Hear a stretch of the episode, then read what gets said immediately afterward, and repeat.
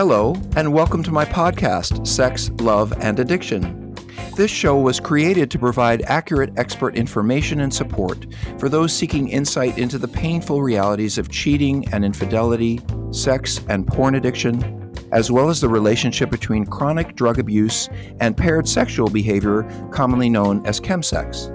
I'm your host, Dr. Rob Weiss, a licensed therapist, addiction specialist, sexologist, clinical educator, and author of 10 books on intimacy, addiction, sexuality, and relationship health. This podcast is a forum for discussing sex, love, and addiction in frank, fact based, informative ways. My primary goal is to bring you clear advice, opinions, and feedback from some of the world's most renowned experts in human sexuality, trauma, addiction, mental health, and relationship intimacy. This show is sponsored by Seeking Integrity treatment programs, which are also dedicated to providing expert focused, highly specialized residential treatment for men struggling with sex, porn, and related addictions. You can learn more about Seeking Integrity and my work there at www.seekingintegrity.com. Now let's get started. Hey, everybody, I'm really glad that you joined us today or are continuing to listen today at Sex, Love, and Addiction. I'm really pleased today at the gentleman I asked to speak. It's Jason Swilling. Hi, Jason. Hi. Jason is, I uh, got that little high in. Jason is a manager at our treatment center. He oversees seeking integrity and the day to day activities that happen with the clients and their interactions with the therapists. And the reason I wanted Jason to come on is not only because he's wonderful and interesting, and he's an MDiv.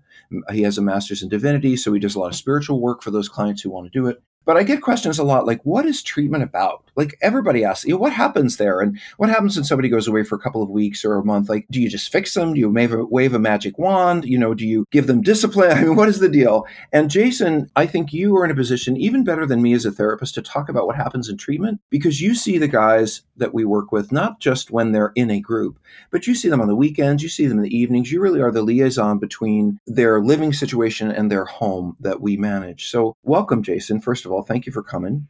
Oh, it's my pleasure. Thank you for having me. How long have you been working with addicts in general? Maybe that would just help us have some background. Certainly. I, I've been working with addicts for the better part of 20 years. I got sober for the first time when I was 18 and started sponsoring people when I was about 20. Uh, so I've been working with addicts for a long time. Not quite as long as you, though, Dr. Weiss, that's for sure. Well, that's because I'm old. That has nothing to do with you. When you're my age, you will have had as many years of working with addicts as I have. It's really just very simple. So let me actually have, since you said that, and I really appreciate the fact that that I get to work with people who all of whom, every one of whom, have at least 20 years or more experience working in the addiction field. I think that matters. I think experience matters. Jason, you're working with sex addicts now and you're working with people who are acting out you know in affairs and prostitutes and online and hookers and porn and all that nasty stuff and I wonder, what do you feel any difference in working with these guys who have sex addiction and some of them who have chem sex, meth sex as well, and working with, let's say, your average alcoholic or drug addict? Is there any difference in the way they approach treatment or their experience of the work? Or, I mean, I, I think it's a little bit deeper, but I don't, I'm not in it like you are, especially with your non sex and love addicted addicts. So, uh, you know, addict, alcoholic addicts. So, do you see differences? I see some differences and I see a lot of similarities. The differences that I see really is that you have a lot of a lot more first timers. So this is their first time approaching recovery. Older, like not a first timer who's 17, but a first timer who's 40. Exactly. Uh, 40 or 50, never been to a 12 step meeting or treatment or anything like that. So they're very green coming in. Whereas a drug addict, they've usually had some wrestling or struggling with it, trying to, you know, trying to do it on their own for some period of time before they come into treatment. And they usually have some kind of experience with 12 step. Yeah. Do you think that, and this is going to be an unfair question, but I'm asking anyway, do you think that the, in general, the people who are a little bit older and dealing with these really quite emergent family issues or work issues. They're going to lose somebody, they're going to lose their job, they're going to lose their kid. Do you see them being more serious or taking treatment in, in, at a different level than, let's say, a 25 year old who's got a drug or alcohol problem? I do because they've uh, they've lived a lot longer, so they've built up more of a life. And then when they stand to lose it, they're standing to lose everything, which is a lot for them whereas a 25 year old they really haven't pieced very much together at their in their life at this point. So they don't stand to lose as much and they're generally using their parents insurance uh, more or less so. So what you're saying is someone else is paying for their care and they don't have as much to lose so they they want to go through it but they not have the internal motivation for themselves that they're doing this because there's something so important to them like our guys often do. That's correct. They seem the guys that are coming to work with us here seem like they're in that desperation more so than a kid who's 25 and using his parents insurance uh, they have to invest more you know at the age of 40 50 or 60 even 30 and it costs them more so they are investing themselves more as well as their money one of the things that I wanted Jason to mention to you, because I know this, folks, for myself, is that when you build a community of people that are healing, the work isn't really the treatment. And this is what I wanted this episode to be about. What is treatment when you send someone a resident, good residential treatment? It isn't just about the lecture that they get every day. They get a lecture every day they get something about addiction, they get something about a trauma, they get something about relapse prevention, they get something about family issues and, and being able to repair a broken relationship. But it doesn't just happen in lectures. And then they get therapy and they're sitting for an hour, an hour and a half in a group, sometimes an hour with an individual person. This, okay, this is a, I've always wanted to use this expression. It seems to me that the sum is greater than the parts. Whew, I've always wanted to say that, meaning what they come out as having had experienced all this is different than just going to the lecture or just going to the group there's a there's a cumulative piece that i think you jason see because you're working with them on weekends and evenings what do you think comes out of the the mix of all of those pieces as opposed to if they just went to a group on friday nights or something like that yeah, that's a great question. And that's a good way of putting it, too. The sum is greater than the parts because, yes, people do group therapy, they have psychoeducation, but when you put it all together and in a context where people are living together, they're immersed in the recovery, especially if they've never had any recovery experience before, it really provides a dynamic that you can't get without going to treatment. What do you mean by dynamic? Because I'm just, and I'll be a patient now. So I'm just here for me. And yeah, there's some other guys around. And yeah, you know, it's great that they're here and I hear their stories and I kind of relate. Um, but I'm here to just work on myself. That's not a dynamic. So what happened? That something more than that happens. what is it? Absolutely. Well, just like Gabor Mate says that the, the opposite of addiction is connection. When you're going through treatment 24 hours a day, living with other people, with other guys who are going through the same process, you can't help but connect. Living with their pain, living with their heartache, living with their joys and sorrows because in that kind of living environment uh, guys start to get vulnerable. They start to share their pain. They start not only they, do they share the conquests and the things that they've done in their addiction but they also start to share their vulnerabilities their molestation when they were a child or you know any of those other kinds of traumas and they they become vulnerable with each other and that's the heart of connection. Mm-hmm. and so the vulnerability. with the vulnerability guys are connecting really without really trying to connect, but they get to experience what it is to be connected. And they take that with them, you know, back home where they go.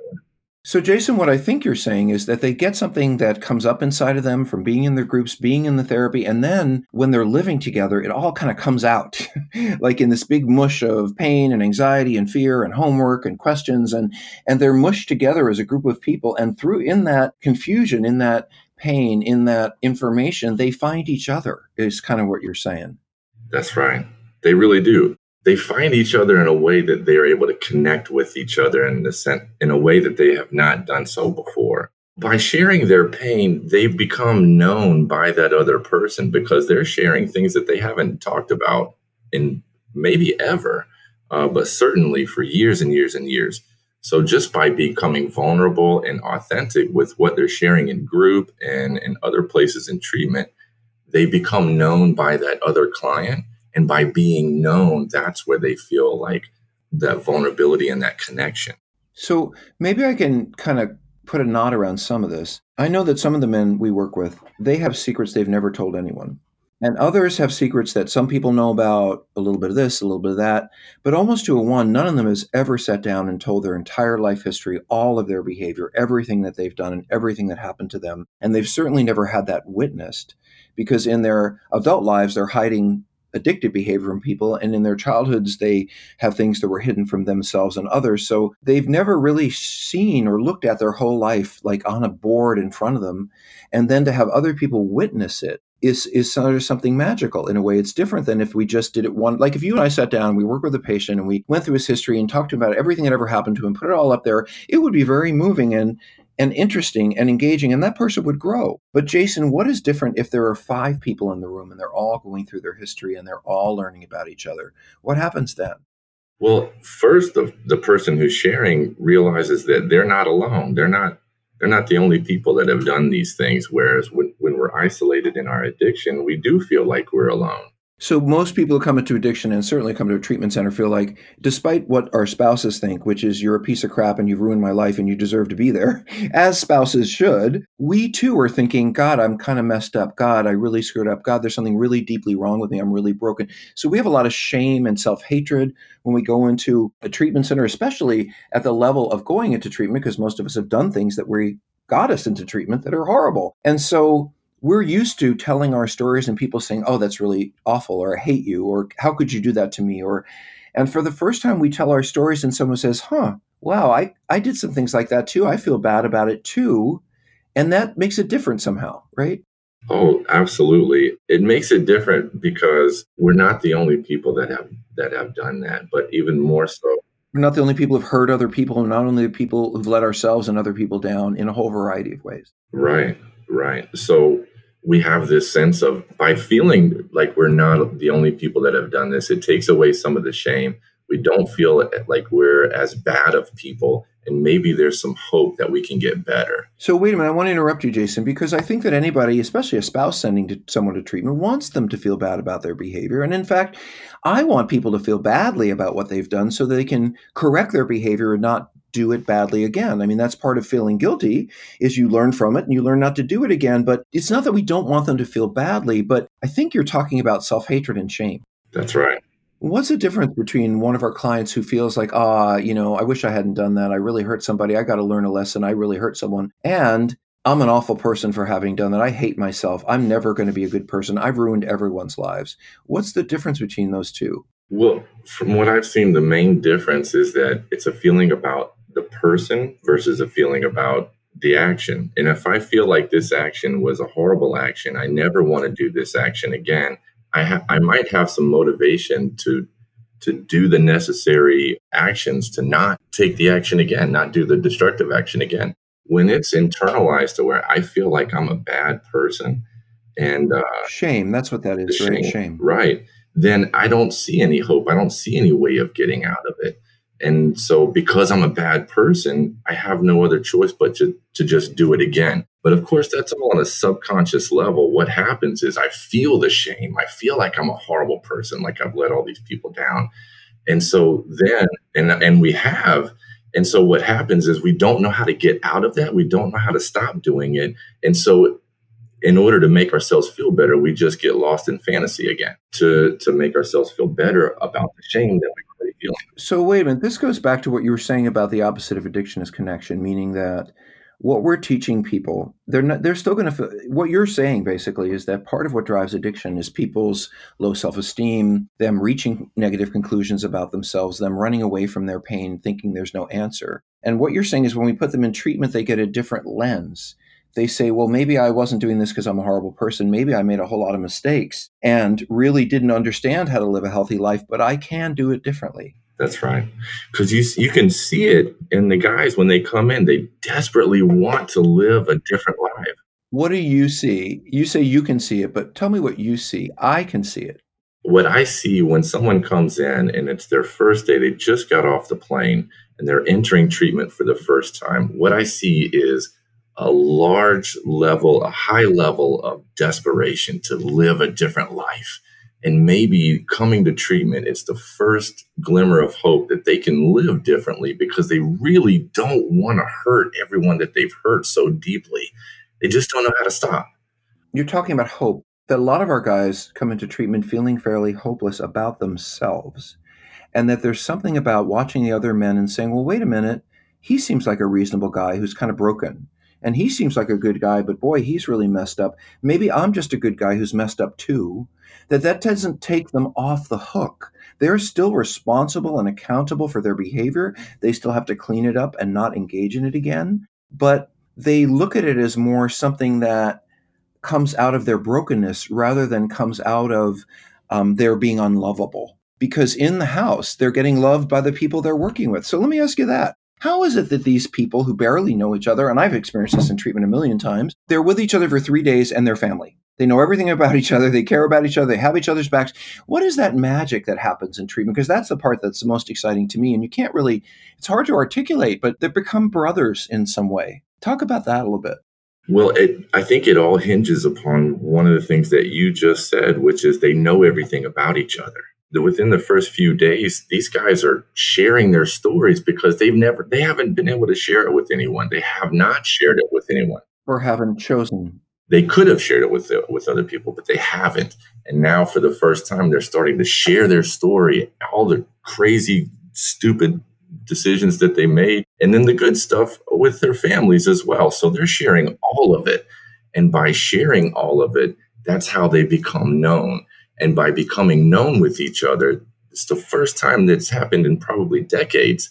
That's where the brotherhood comes from. That's where the intimacy and the support come from. Non sexual, supportive intimacy, men among each other, supporting each other toward healing. I mean, that's, you know, Jason, when I um, started the therapy field, I don't know if they taught you this in the divinity school, but I remember learning that the body seeks to heal and that if you put our body, if, you know, if you break a bone or something and you put it in the right, you know, you put it in the right kind of sling, you give it the right kind of plaster, whatever it needs, that the body will heal if you put it in the right circumstances. And I feel that, and I've always felt that the mind is similar, that if we put ourselves in situations that are likely to promote healing, then we're going to heal. Hey there. I sure hope you're enjoying this Sex, Love, and Addiction podcast. Before we continue, I'd like to remind you that if you or someone you know or love needs treatment for sex addiction, porn addiction, or co occurring drug problems, Seeking Integrity can help. For more information, please visit our website at www.seekingintegrity.com. That's seekingintegrity.com or call us at 747 234 4325.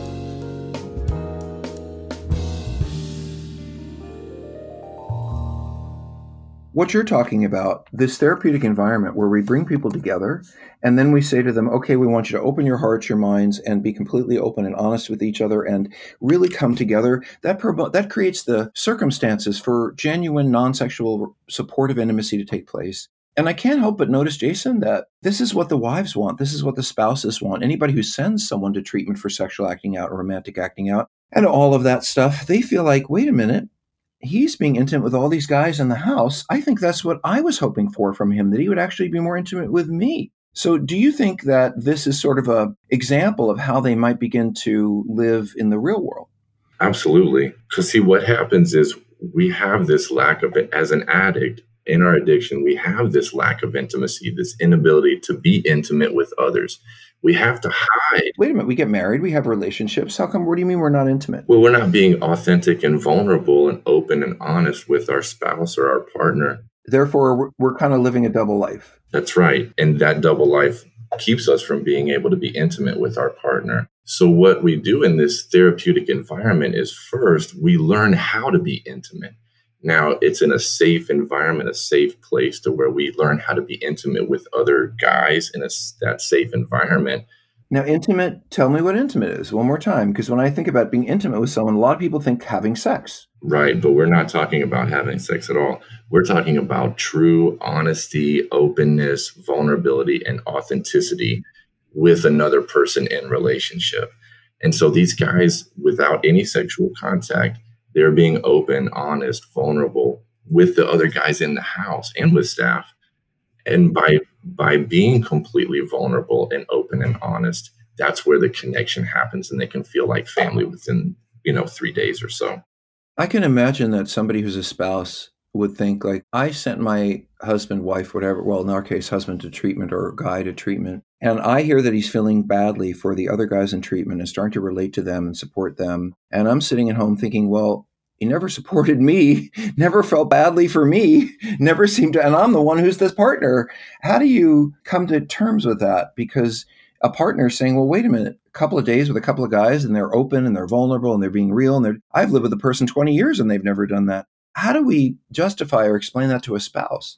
Well, they have nothing to hide. There's no agenda in hiding secrets from these guys. In treatment. In treatment, right. So you're saying that they're so fearful that they're going to get caught or found out or be seen as being unlovable that they keep hiding, hiding, hiding from their spouse because they're more and more afraid that they're going to be abandoned. And of course, then their behavior leaves them thinking, I'm absolutely going to be abandoned. But the spouses think, well, they don't care about me because they're having sex with other people. Yeah. But that's not usually true. That's not what I've seen. Yeah. Right. It's it Jason will affirm, guys, that the male who is having sex with other people and says to his spouse, male or female, Well, you're not attractive. I don't want you anymore. You've gained all this weight. I deserve to be able to have sex with other people. The minute you, his spouse, male or female, move an inch away from him, like, I think I'm done with you, watch how important you are to him. because it's only the, the feelings that most of our guys have for the people they love is masked by their addiction. They've convinced themselves that nothing matters, that they don't matter, and that only the behavior matters. And I think by getting in touch with themselves and then the people in treatment, they're starting to open their hearts, period, which is going to play out when they go home, even when they're under the gun at home. Right, because they're learning how to be intimate uh, with someone else in a non-sexual way, whereas they haven't they haven't had that that capacity or ability before. They're learning how to be empathic, which they didn't have that before. By but by learning of someone else's trauma and how that helped shape who they are, including the addiction, you really feel for that other person.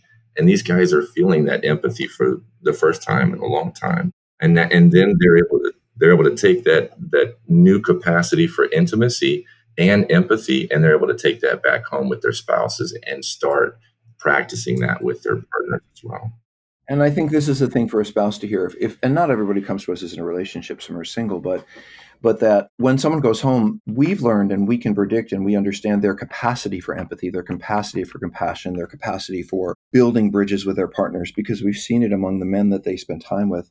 And, you know, the difference is, like you said, it's much easier for me to be honest with some guy I'm in treatment with who's also in trouble with his partner, um, as opposed to being honest with my spouse, which is going to have a lot bigger ramifications. So if you've been living with someone you've been lying to for a very long time, and then you come into an environment where you're suddenly asked to be fully and completely honest, and you are, boy, that takes a lot of bricks off your shoulders. Of course, you feel safer. Of course, you feel more connected. And if people don't turn you away, you feel like there's hope. And I think that speaks to, to me. And I just want to say, Jason, this is why I wanted you on today. It is the essence, folks, of what addiction treatment is about. Really, any treatment, it is about connection. It is about seeing that I, I don't believe that we can do addiction treatment on our own. I'm not even a huge fan, don't tell the therapist, of individual therapy for addiction treatment because I think it's better done in group. It is among my peers where I will find the most, where I'll find the most profound healing.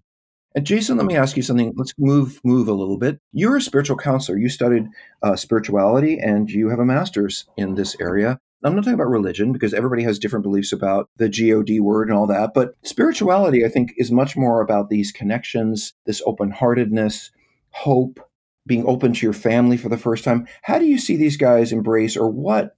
You do some spiritual work with them. So, what happens in that process, or what do you see happening in that part of their world related to the work that's going on overall? Well, that's a great question, and and actually, it's not as it's not as difficult as one might imagine because it all starts with desperation. What what is the it, it all starts? What do you mean it? Well, what I mean by it is uh, spirituality. Spirituality all starts with desperation, if you ask me.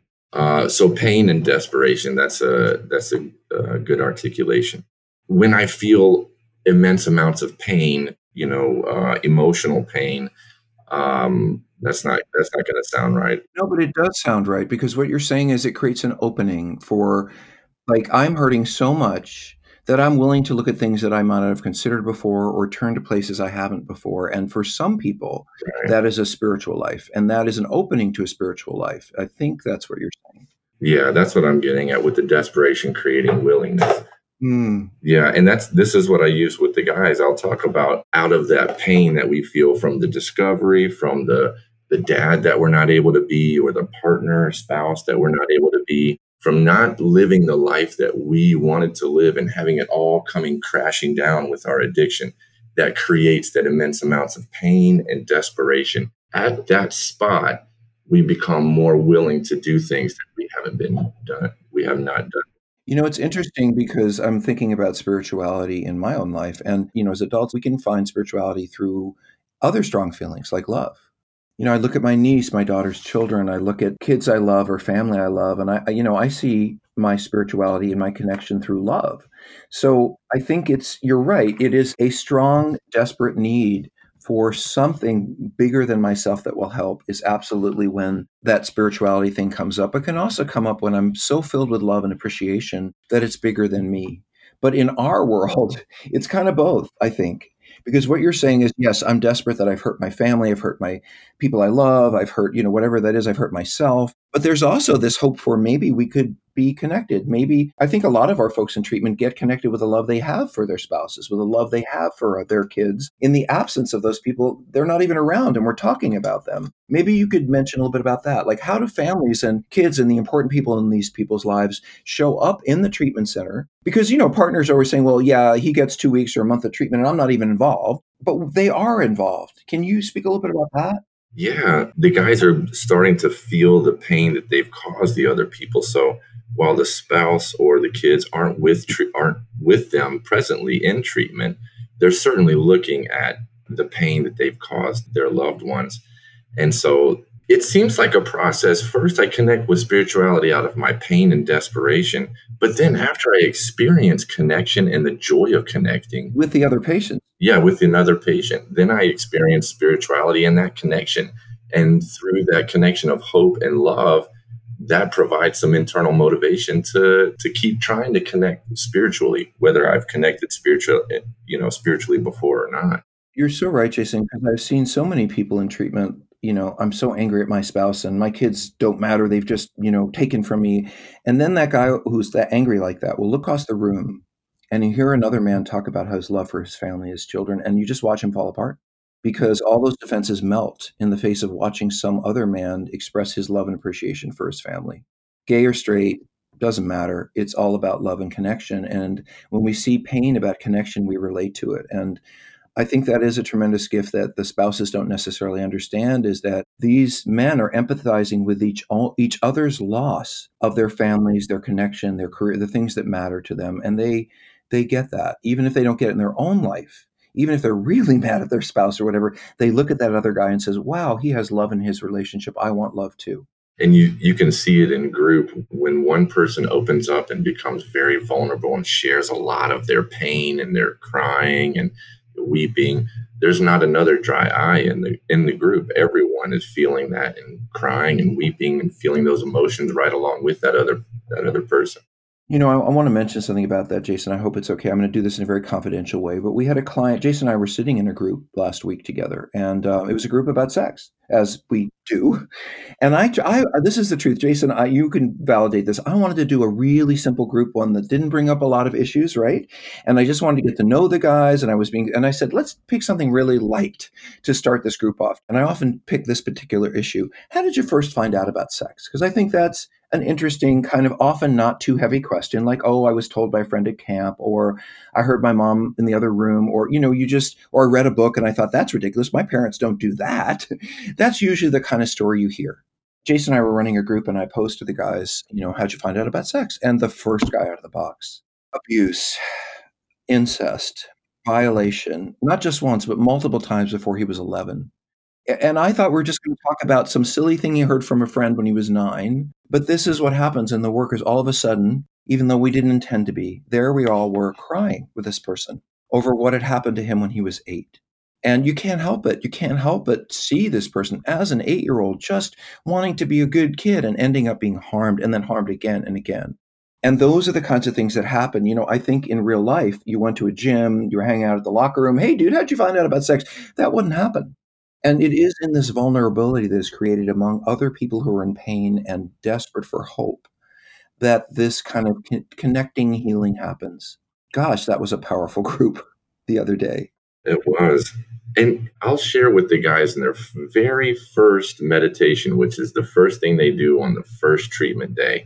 And I'll talk about how this may very well be the safest place that they've ever been or will ever be because not only is it confidential nothing that they share is going to leave the room or the treatment. They have multiple guys that are that are there for them for support. They also have professionals that are that are trained in this field that can help them through their their issues and their confidentiality is not only protected by the the integrity and the ethics of the people that are there but it's also protected by law. So they can share everything and anything that they want to share and talk about and then receive professional services that constitute their healing and at least the beginning of their healing process well, I think it's important to say that, um, just to say it, that I also don't run off to a spouse and say, "Guess what your husband said today?" You know, that all of it is therapeutic. So the process of how a spouse might come to find out about a history is a long-term process that would be integrated, but it's not just going to be, "Oh, I want to know," and uh, because we want to protect and take care of everyone. So, Jason, I know we're going to talk again because you do such great work with our clients, and I'm so really appreciative to know you and work with you. Is there any particular moment that comes to mind when I say, okay, in the last year of working with our folks, is there something that touched you particularly or moved you personally, particularly that you could share that you think might be helpful for folks? A, a moment that you had, something that someone said to you, a, a moment you saw happen between two people, or something maybe you understood happened between a spouse and someone while they were with us? Is there any one thing? I know there's a million, but anything comes to mind when I say, is there something that comes to mind? Yes, um, the one that comes to mind when when you ask that question first was uh, a gentleman who was probably around the age of sixty in his early sixties, late fifties actually, and there was a trauma that had happened to him when he was a young child i think around uh, i think age seven. And he was sharing about this trauma. It was the first time that he had shared about this trauma and he had held on to it for 50 years. So he was sharing something that happened to him that he had never shared in 50 years. And then to watch the other clients and the staff just rally and support around him. Mm, like he never got when he was a kid yeah, like he was a kid and just wrap around him with love and support. And everyone was just weeping along with this gentleman. And the support didn't stop there. That was day three of 14 days of treatment. And so they we just kept loving on him and supporting him and validating him for his courage for the next 11 days. And he was a different person when he left here. While also challenging him and confronting him and teaching him. And, you know, that part doesn't stop. Hey, folks, I just want to I just wanted to share the quality of the people that I work with and the excitement that I have every day about being able to help people heal, whether it's in our program or any program. When the work is done well, it means it's done with a focus on the group and a focus on these men or women who's ever in treatment at the time, really building deep, meaningful peer bonds. And out of those peer bonds can come the kinds of relationships that so many spouses want to have with our clients because they learn how to have them and they learn how to have them with us. They learn how to be accepted and known fully with us. And then they go and practice that in their relationships. And it's funny thing, I'll stop with this. I am a man in my late 50s, and it is shocking to me that there are things about family and connection and peace and the holidays and that I just never learned when I was a kid. And some of those things I learned at 45. Some of those things I learned at 50, you know, because I just it was a little crazy when I was growing up, and no one ever taught me about some healthy things that I'm still learning as an adult that most people take for granted as an adult. And I think we group bring together groups of people who have a lot of lessons to learn from early life that they just never got. And we're teaching them how to do that without shame and judgment. It's a great thing. Uh, anybody wants to be a therapist, give me a ring. Jason and I will be glad to embrace you. Jason, so before we stop, how can people find you? How can they find information about treatment? Your email, the website address of the treatment center? Go for it. So it's uh, seekingintegrity.com. And my email address is jason at seekingintegrity.com. Uh, you can email me and reach me at any time, uh, or you can reach us on our website. Thank you for being a part of the work we do. You do a, an amazing job, and I know that the men feel entirely supported by you. Yes, thank you, and I really appreciate the the opportunity to work with you. It's been it's been wonderful so far. Well, you know, I'm a kick butt therapist and I try to help everybody grow a little bit in the process. So, folks, thank you so very much for joining us. I hope this gives you a sense of what treatment is about. We did not talk about this lecture, that piece of homework, this phone call, that book chapter. We talked about what it means to be in treatment, which is to grow your heart And I, I know that sounds very casual, but I hope that you heard that it's actually a very deliberate process that we go through in the work that we do so that people can be connected to people and not activities, behaviors, drugs, alcohol, and sex. Thanks for joining Sex, Love, and Addiction today. This is Dr. Rob. Hi, this is Dr. Rob again. Thank you for joining us today. If this show has inspired you to seek further information for yourself or someone you love, I encourage you to visit our treatment center website, which is www.seekingintegrity.com. There you'll find some useful information about the residential treatment we provide, which I think is some of the best, most useful short term effective intensive care you can find for sexual addiction and compulsivity, as well as combined drug sex or chem sex problems. On seekingintegrity.com, you can find some useful advice and direction for healing. And don't forget, if you want to write me about this podcast or reach any of my guests, please write me at rob at seekingintegrity.com. I really look forward to our next time together. Take good care.